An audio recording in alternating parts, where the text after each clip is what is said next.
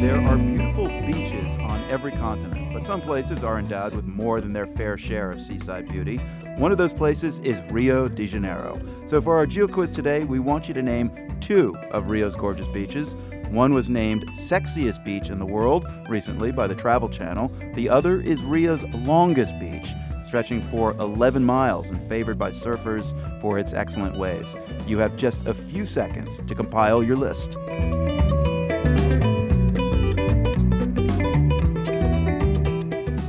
Okay, here we go. Rio's longest beach is Barra da Tijuca, and the sexiest one is Ipanema.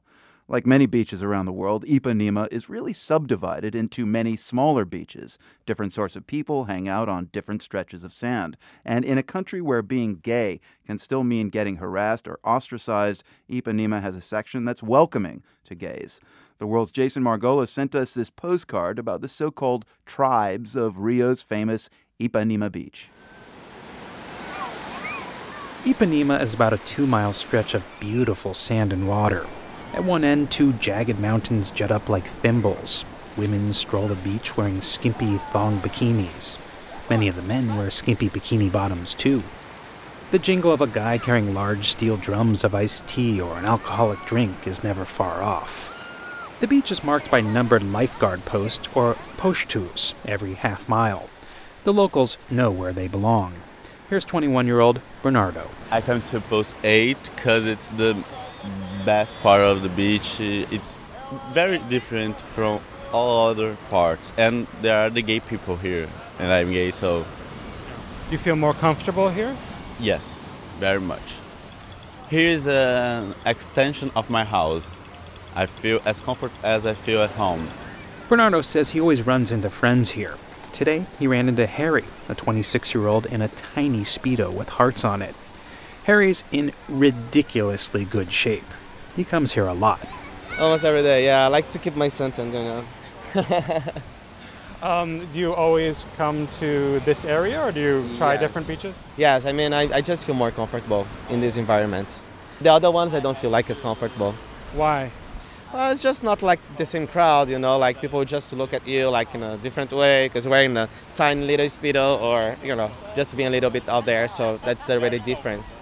Nearby is 30 year old Artu Leandro with his partner. He doesn't come to the beach that often, but he says when he does, he can relax at post 8.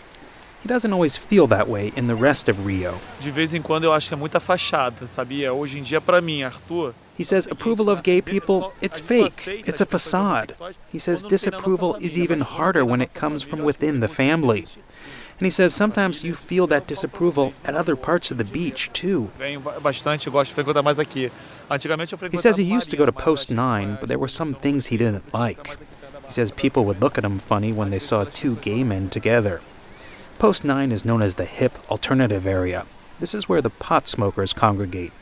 You can rent a chair or umbrella from Marco Antonio de Souza Brandao, a friendly guy who's holding a joint. He's been working this spot for more than a dozen years. De segunda a segunda. Every Monday to Monday, he jokes. Mas antigamente era pior, todo mundo andava com a assoviando. He says this is where the whistleblowers hang out. When the police used to come, people blew whistles. Then everyone would hide their marijuana. I spoke with one man nearby who was smoking a joint. He's been busted by the police twice. He doesn't want to give his name. Preferencialmente posto 9. He says the police don't really bother them anymore at Post 9 because everybody protects each other. There were three 16 year old girls at Post 9 as well Bruna, Beatriz, and Luisa. They tell me a lot of teenagers hang out here. I had to ask about the dope thing. Mas não necessariamente que a gente tá lá. a gente One of them says just because we're here, that doesn't mean we're smoking dope. Que é- que é entre dois coqueiros. Another que é a adds, we know they smoke between the two coconut trees, so we stay away from there. Scroll a little further along the beach, and soon you're in post 10 territory, and the vibe again is noticeably different. This area is known for a mix of older and wealthier people, along with families with small children. 32 year old Flavio Lovo hangs out here. and we were with our kids usually at least for the last three years before that we used to go to garcia to joana angelica which is number nine So now you have little kids, you've graduated from number nine, you come here. Is that how it works? almost like that. Almost like that. When you have kids, want some peace, you know, and you come here. Because uh, there you happen to maybe be robbed or mugged or uh, even the marijuana issue, which is like uh, reality. I also met two brothers in their early 20s at Post 10.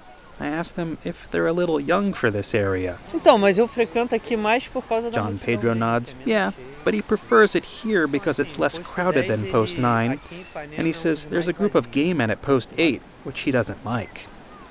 Then there was Rosalia, a woman probably in her 50s. She's been coming to the beach in Ipanema for a long time. Since I have, I have no memory. Since three years. I asked her how people choose their beach tribes if you're not a stoner or a gay guy or a teenager. I mean, how does she decide where to go? She points over at some apartment buildings. When I was a little child, uh, my parents lived there. So So sometimes you don't choose your beach tribe, it chooses you. For the world, I'm Jason Margolis, Rio de Janeiro. To see a photo of Harry, that young man in ridiculously good shape, plus some of the thong bikinis, volleyball players, stoners, and the other tribe wildlife of Ipanema, we've got a slideshow at theworld.org.